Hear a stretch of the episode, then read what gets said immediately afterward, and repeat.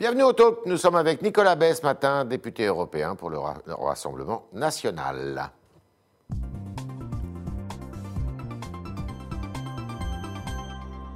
Nicolas Bay, bonjour. Bonjour.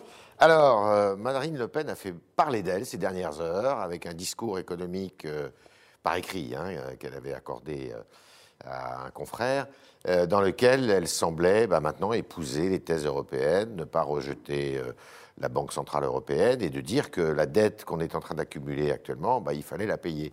Oh, ça sonnait comme un, revirement, un virage à 180 degrés. Non, je ne crois pas que ce soit un revirement. Ça correspond à un discours de responsabilité de quelqu'un qui aspire aux plus hautes responsabilités. Mais ce pas son discours il y a 4 ans. Hein. Euh, si, euh, le fait de rembourser la dette, d'honorer la signature de la France, s'agissant de notre dette publique, elle l'a toujours dit. Et évidemment, la dette publique, elle a explosé au cours des derniers mois. Elle est passée euh, de 2200 milliards. On était déjà au-dessus de 100% du PIB avant la crise sanitaire. Aujourd'hui, on est à 2700 milliards. Il faudra en effet rembourser. Et donc la question, c'est de savoir comment on va faire pour à la fois retrouver le chemin de la croissance et de l'emploi d'un côté et rembourser cette dette pour pas qu'elle pèse durablement sur les générations à venir. à la lumière de, de, ces propos, on se dit, mais euh, on ne renégocie pas les contrats et les traités européens euh, c'est ce qu'on a le sentiment. On reste dans Schengen, enfin. Non, mais c'est deux choses, si vous me permettez, c'est deux choses différentes. Il y a un vrai sujet, c'est le coût exorbitant pour la France de sa contribution on a compris qu'elle n'était pas comme Jean-Luc Mélenchon qui ne veut pas rembourser. Euh, d'accord, mais qui dit euh, ne sera jamais remboursé. Par exemple, on va avoir 39 milliards d'euros dans le cadre du plan de relance européen, mais en réalité, ça va nous coûter 80 milliards. Donc là, il y a un vrai sujet, et il faudrait en effet renégocier ce qu'ont fait beaucoup de pays européens, notamment des pays du Nord. Mais maintenant, euh, sur la dette elle-même, il faudra rembourser. Comment, il comment rembourser? Eh bien, il faudra évidemment relancer notre économie, assainir nos dépenses, nos, nos finances publiques. Ça passe par la lutte contre la fraude, la fraude sociale la fraude fiscale, l'immigration, dont le coût est exorbitant. Sur l'Europe. Et il faut, ben, sur l'Europe, il faut être clair. Aujourd'hui, il faut tout changer dans l'Union européenne, du sol au plafond. Et là, vous êtes en train de tout changer. Les orientations politiques. Du, sol au plafond, alors. Non, euh, nous, ce qu'on a toujours dit, c'est que l'idée européenne où nous sommes attachés, il y a une communauté de civilisation, il y a des défis communs à relever, mhm. mais l'Union européenne telle qu'elle fonctionne aujourd'hui, ça fonctionne très mal. Et on le voit encore sur les vaccins. Euh, L'Union européenne a voulu euh, mettre en place un carcan très contraignant pour les pays. eh bien, le résultat, c'est que des pays comme la France, qui se sont insérés totalement dans le carcan européen, et se retrouvent avec un taux de vaccinés très faible. Et puis les pays qui s'en sont affranchis, le Royaume-Uni parce qu'ils sont sortis, ou la Hongrie parce qu'ils se sont tournés vers la Russie, s'en sortent beaucoup mieux. Nicolas Bay, il y a quand même un changement de ton. On l'a vu aussi à l'occasion d'un débat face au ministre de l'Intérieur où Mme Le Pen était euh, dans un ton, je dirais, euh, euh, beaucoup moins agressif, beaucoup moins offensif que par le passé. c'est quoi? C'est essayer de trouver des alliés, les alliés qui vous ont toujours fait défaut, essayer d'aller chercher d'autres électeurs, des électeurs des républicains, euh, d'autres qui pourraient s'abstenir parce qu'ils ont peur, notamment un public et notamment des électeurs qui sont un peu âgés et qui, euh, que vous avez du mal à séduire Le but, c'est évidemment de rassembler. C'est toujours le cas à une élection. Mais c'est vrai que Marine Le Pen étant annoncée euh, au second tour de la présidentielle, pouvant gagner au second tour de la présidentielle, puisque les sondages, euh, la place dans la marge d'erreur finalement, eh bien c'est une responsabilité supplémentaire, bien sûr. Euh, et il faut évidemment s'adresser à tous les Français et mettre fin à un certain nombre de caricatures qui ont été colportées contre nous. Parce qu'on considère que l'État a son rôle à jouer euh, en matière économique, on a été accusé d'être outrancièrement étatiste, alors qu'on veut baisser la fiscalité, baisser les charges, baisser, les contraintes qui pèsent sur les entreprises. et on pourrait multiplier les exemples. Parce qu'on critique la politique d'immigration anarchique qui génère l'insécurité, qui génère l'islamisme sur notre sol, là aussi on a été caricaturé. Mmh. il faut mettre fin à ces caricatures, il faut pouvoir parler calmement de ces sujets. Et aujourd'hui, le sentiment qu'on a, c'est que finalement, euh, il n'y en a plus beaucoup qui osent mettre en doute le constat lucide que nous faisons, euh, à nous de montrer que non seulement nous sommes lucides sur la situation, que nous avons été lucides avant les autres, mais que nous avons aussi les solutions. Mais alors, euh, ce qui est intéressant aussi, c'est que en recentrant, je dirais, le ton et en, formulant autrement vos propositions, vous laissez un espace finalement. Euh, alors vous cherchez à tuer peut-être les républicains, mais vous laissez un espace à une droite qu'on a appelée longtemps une droite hors les murs. Euh, vous savez, les républicains, ils se sont tués tout seuls parce que finalement, ils sont alignés sur les, pour l'essentiel sur les positions d'Emmanuel Macron. Et d'ailleurs, une partie des Républicains ont suivi Emmanuel Macron. Mhm. Euh, peut-être que d'autres suivront dans le futur. Donc finalement, ce parti n'est plus une force politique majeure en France, ça c'est un constat, euh, en poids électoral, et ça n'est plus une force politique d'opposition. Sauf qu'elle est très présente dans les territoires. Hein. Oui, bah, parce que ça, c'est un phénomène d'inertie.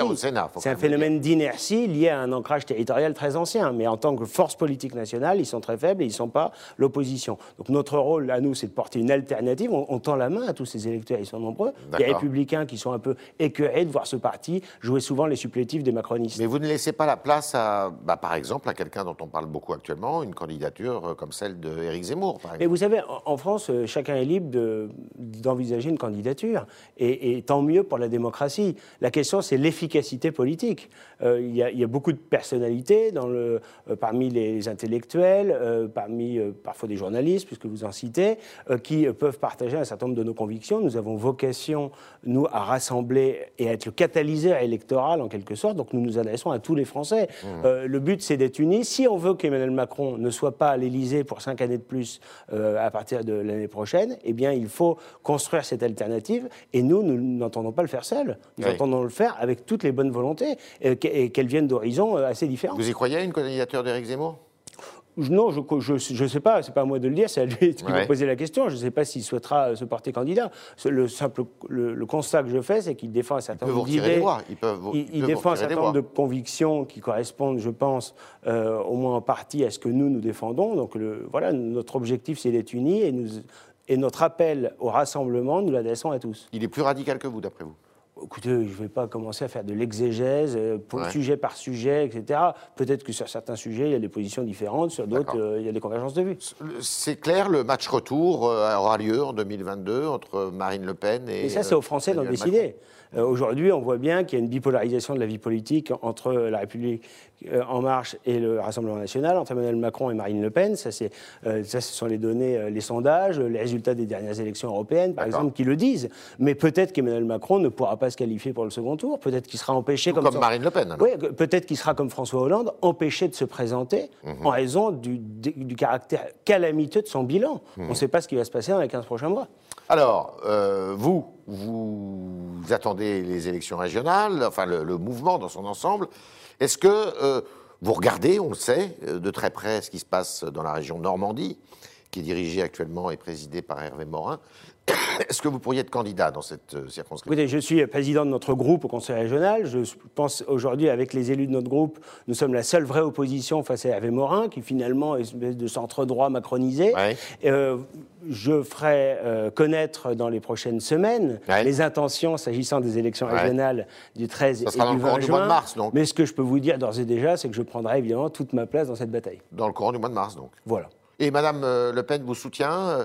Vos relations s'étaient pas mal réfléchies quand même. Il ne faut, pas, faut pas, lire tout ce que disent les, journalistes ou les journaux. Euh, euh, je fais partie de la direction du mouvement et évidemment, euh, ce combat pour les régionales en Normandie s'insérera totalement dans le cadre des décisions prises par nos instances. Alors, il y a aussi évidemment dans les, dans les Hauts-de-France Sébastien Chenu qui est également candidat. Les régionales, c'est une élection où généralement vous avez de très bons scores au premier tour. On l'a vu encore la dernière fois.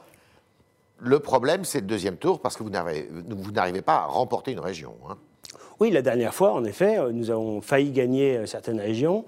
Euh, peut-être que nous pourrons gagner cette fois-ci. Et d'ailleurs, vous savez, c'est Vous êtes optimiste, là Je pense que c'est possible. Je suis toujours prudent, mais je pense que c'est tout à fait possible. Et on l'a vu au municipal. On mmh. nous dit toujours il y a un plafond de verre. Bon, Jusqu'à ce que le plafond de verre disparaisse. À Perpignan, il n'y a pas eu de plafond de verre.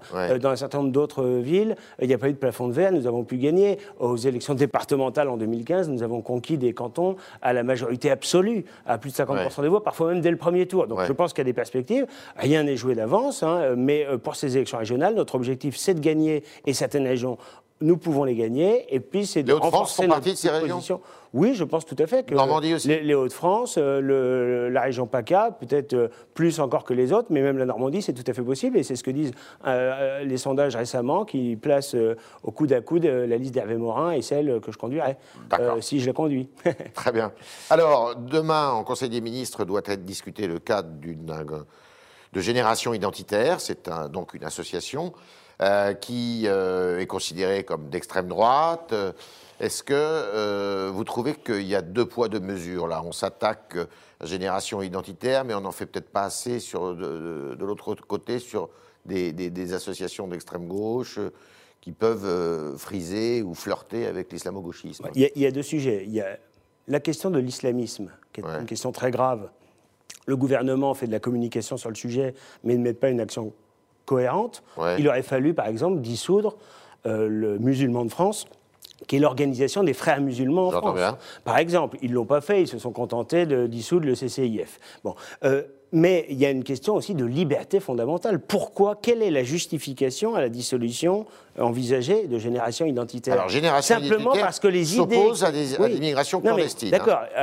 on, a encore le droit de s'opposer à l'immigration clandestine. Mmh. Normalement, un clandestin, il n'a rien à faire en France. Il devrait être expulsé du territoire national. Mmh. Il y a une défaillance des pouvoirs publics qui est telle aujourd'hui que les, clandestins circulent librement sur notre territoire. Qui est des jeunes même s'ils l'expriment peut-être de manière un peu turbulente, avec la fougue de la jeunesse, qui disent maintenant ça suffit, il faut protéger nos frontières. En quoi ils constituent un danger? Ils font partie du débat. S'ils sont dissous, est-ce que vous montrez au créneau? Mais bien sûr, mais nous sommes déjà montés au créneau pour nous insurger de cette intention de Gérald Darmanin, sous prétexte que cette association lui déplaît, parce qu'elle souligne finalement aussi les lacunes du ministre de l'Intérieur, incapable d'assurer la protection des frontières, incapable de procéder aux expulsions des clandestins. Eh bien, il veut dissoudre cette association. Mais enfin, euh, des, jeunes qui se promènent avec des blousons fluorescents à la frontière pour dire que nos frontières sont pas tenues, non seulement ils ont le droit de le faire, et d'ailleurs il y a eu des actions en justice, ils les ont toutes gagnées, mais de surcroît, euh, ça fait partie de la liberté de, débat, de la liberté d'expression. Et aujourd'hui, on voit qu'il y a une volonté derrière tout ça,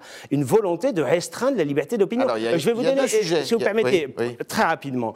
On accuse Génération Identitaire, par exemple, de vouloir faire une discrimination entre ceux qui sont français et ceux qui ne le sont pas. Mais c'est le principe même de la citoyenneté. Mhm. Si vous voulez demain ou moi aller euh, nous faire embaucher dans la fonction publique, eh bien, il faudra être de nationalité française. Et mhm. quelqu'un qui n'a pas la nationalité française ne pourra pas se faire embaucher. Voilà, donc la discrimination euh, qui donne des droits supplémentaires à celui qui est citoyen d'un pays, eh bien, euh, c'est le principe même de, la citoyenneté. Donc, reprocher ça à Génération Identitaire est proprement parler absurde. Alors, il y a deux sujets en plus dans le, dans le sujet je dirais, puisqu'il y a euh, Marion Maréchal euh, et d'autres qui, euh, Jordan Bardella, qui lui ont apporté son soutien, leur soutien à Génération Identitaire, et ils ont été censurés sur Facebook. On leur a, enfin, on, les a menacés de fermer leur compte. donc ça pose une question évidemment sur la liberté d'expression et sur le pouvoir de ce qu'on appelle les GAFA, de couper le robinet ou de couper le, sifflet, si je puis dire, à ceux qui s'expriment sur ces, euh, sur, ces, euh, sur ces réseaux. Non, mais c'est une dérive en réalité très grave. Non seulement ils ont été menacés, mais même leurs comptes ont été temporairement suspendus.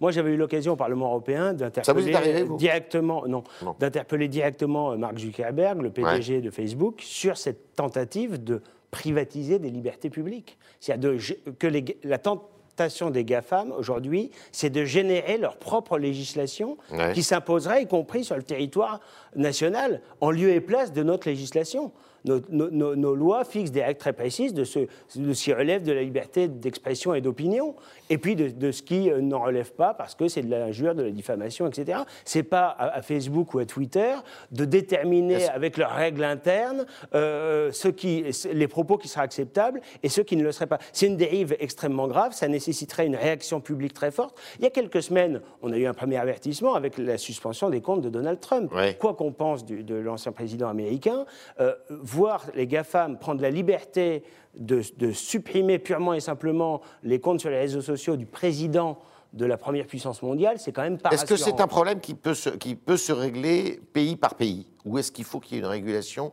enfin un, arbitre euh, international? Bah, Ça me paraît très compliqué d'avoir un arbitrage international ce qui est nécessaire, c'est d'affirmer la primauté du droit français et de la loi française sur le territoire national. il faudrait... Y compris pour, les, pour ceux qui interviennent sur le territoire national de manière numérique. Il faudrait ranger ces euh, GAFAM euh, dans le, secteur finalement des médias, de la presse qui est... Euh, oui, ou des fournisseurs d'accès, mais s'ils ne se considèrent pas comme des médias, mais qui n'aient pas la possibilité d'ériger des règles comme ça et de bannir unilatéralement en utilisant un droit de censure sur des opinions qui leur déplairaient. On est avec euh, Nicolas Bay, député européen euh, du Rassemblement national et qui sera peut-être intéressé prochainement par la région Normandie. On va continuer avec vos questions, chers internautes, qui sont posées ce matin par Alban Barthelemy.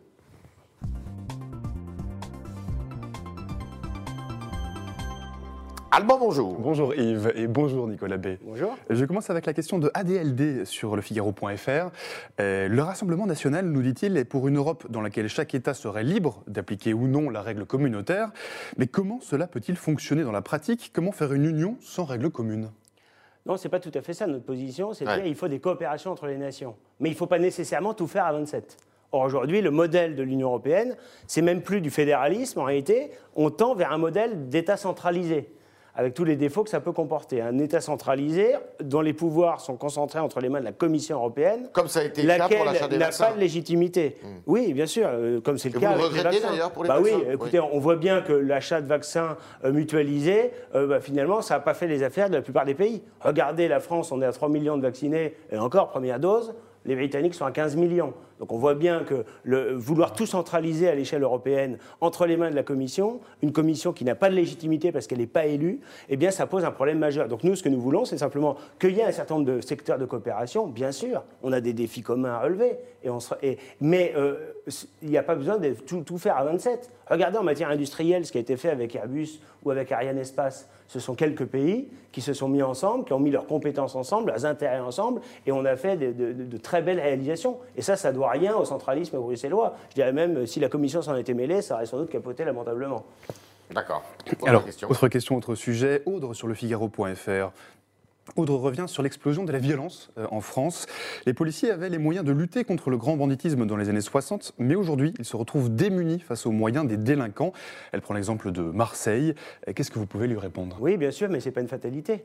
Il y a, un, ensauvagement de la société française, ça c'est une réalité, et euh, concomitamment, on a eu un effondrement des moyens, des effectifs, de la police, de la justice, de sorte que les délinquants et même les criminels ont souvent un sentiment d'impunité, qui ne d'ailleurs pas qu'un sentiment. C'est-à-dire que ceux qui commettent des délits ou des crimes ont peu de chances d'être interpellés parce que la police ne dispose pas des moyens suffisants en hommes et en matériel, pas assez euh, pour les, interpeller systématiquement. Ensuite, quand ils sont interpellés, euh, beaucoup euh, ne sont pas ou peu sanctionnées. Et quand il y a une sanction prononcée par les tribunaux, y compris des sanctions de présence ferme, bien souvent elles ne sont pas appliquées parce qu'on nous explique qu'il y a une surpopulation carcérale. Alors que ces problèmes devraient être résolus en augmentant le nombre de places dans les prisons, en créant des places de prison supplémentaires, et puis en organisant des accords bilatéraux avec les pays d'origine pour que les près de 30% d'étrangers euh, ressortissants étrangers qui sont dans les prisons françaises puissent, euh, par exemple, purger leur peine dans les pays d'origine.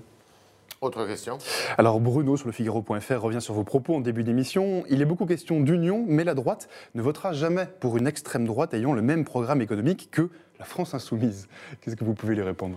Écoutez, je pense que c'est une caricature et c'est une vision totalement erronée. Euh, Peut-être qu'elle est sincère, que cette personne dit ça de bonne foi, mais quand on regarde le programme de la France insoumise en matière économique, c'est exactement l'opposé de ce que défend le Rassemblement national. On défend une baisse massive de la fiscalité, une baisse des cotisations sociales, euh, euh, un allègement des contraintes et des réglementations qui pèsent sur nos entreprises et qui aujourd'hui souvent les paralysent. On veut lutter contre la fraude sociale et la fraude fiscale. Voilà, je pense que sur tous ces sujets-là, il y a, euh, je pense qu'entre le Rassemblement national et la France insoumise, c'est un peu le jour et la nuit. Autre question. Euh, Kir, toujours sur le Figaro.fr, revient sur la crise sanitaire. Euh, j'ai une immense lassitude de ne toujours pas voir le bout du tunnel au bout d'un an de crise. Tant de restrictions et tout ça pour quel résultat? Bah, c'est une vraie question. Euh, bien sûr qu'il y a un certain nombre de, de, situations qui nécessitent des mesures de restriction des libertés, mais on voit bien aussi que ces mesures sont parfois parfaitement incohérentes ou parfaitement inefficaces. le CHU de Toulouse a rendu publique une étude intéressante qui montre que le couvre-feu à 18h n'a aucune efficacité, qu'il est peut-être même contre-productif, puisque le résultat, c'est qu'on a une accumulation de clients entre 17h et 17h45 dans les, dans, dans, dans les commerces, ce qui est évidemment le contraire de l'objectif euh, initial. Et on pourrait multiplier les exemples. Quelle est la cohérence à interdire les salles de spectacle alors qu'on respecte les distances de sécurité euh, et euh, dans le même temps avoir laissé pendant les périodes de fin d'année les gens s'agglutiner dans les centres commerciaux? Quelle est la logique de laisser les gens euh, euh, en masse dans le métro et leur interdire ensuite d'aller au sport d'hiver et de prendre les remontées mécaniques. On voit bien qu'il y, a une tendance par simplification et par raideur administrative, à, prendre des mesures euh, générales et très formelles, avec des attestations, etc., en infantilisant les Français, alors que ça se révèle peu efficace. La plupart de nos voisins européens ont fait du confinement territorialisé, ont pris des mesures d'une manière générale territorialisées. Il semble que le gouvernement y vienne avec ce qui se passe à Nice ou ce qui se passera sans doute dans les heures qui viennent à Dunkerque, mais il faut que ça marche dans les deux sens. Il faut aussi que dans une région comme la mienne, en Normandie, ou en, euh, Bretagne, la plupart des régions de l'ouest de la France d'ailleurs, où la circulation du virus est beaucoup plus faible, eh bien là, il faut desserrer les taux, il faut, avec un certain nombre de protocoles stricts, hein, bien sûr, mais il faut réouvrir euh, les, lieux culturels, les restaurants et les bars. Nicolas Bay, merci beaucoup. Merci, d'avoir répondu à nos questions. Merci d'avoir répondu aux questions des internautes qui étaient posées ce matin euh, par euh, Alban Barthelemy. Et puis évidemment, à demain, si vous le voulez bien.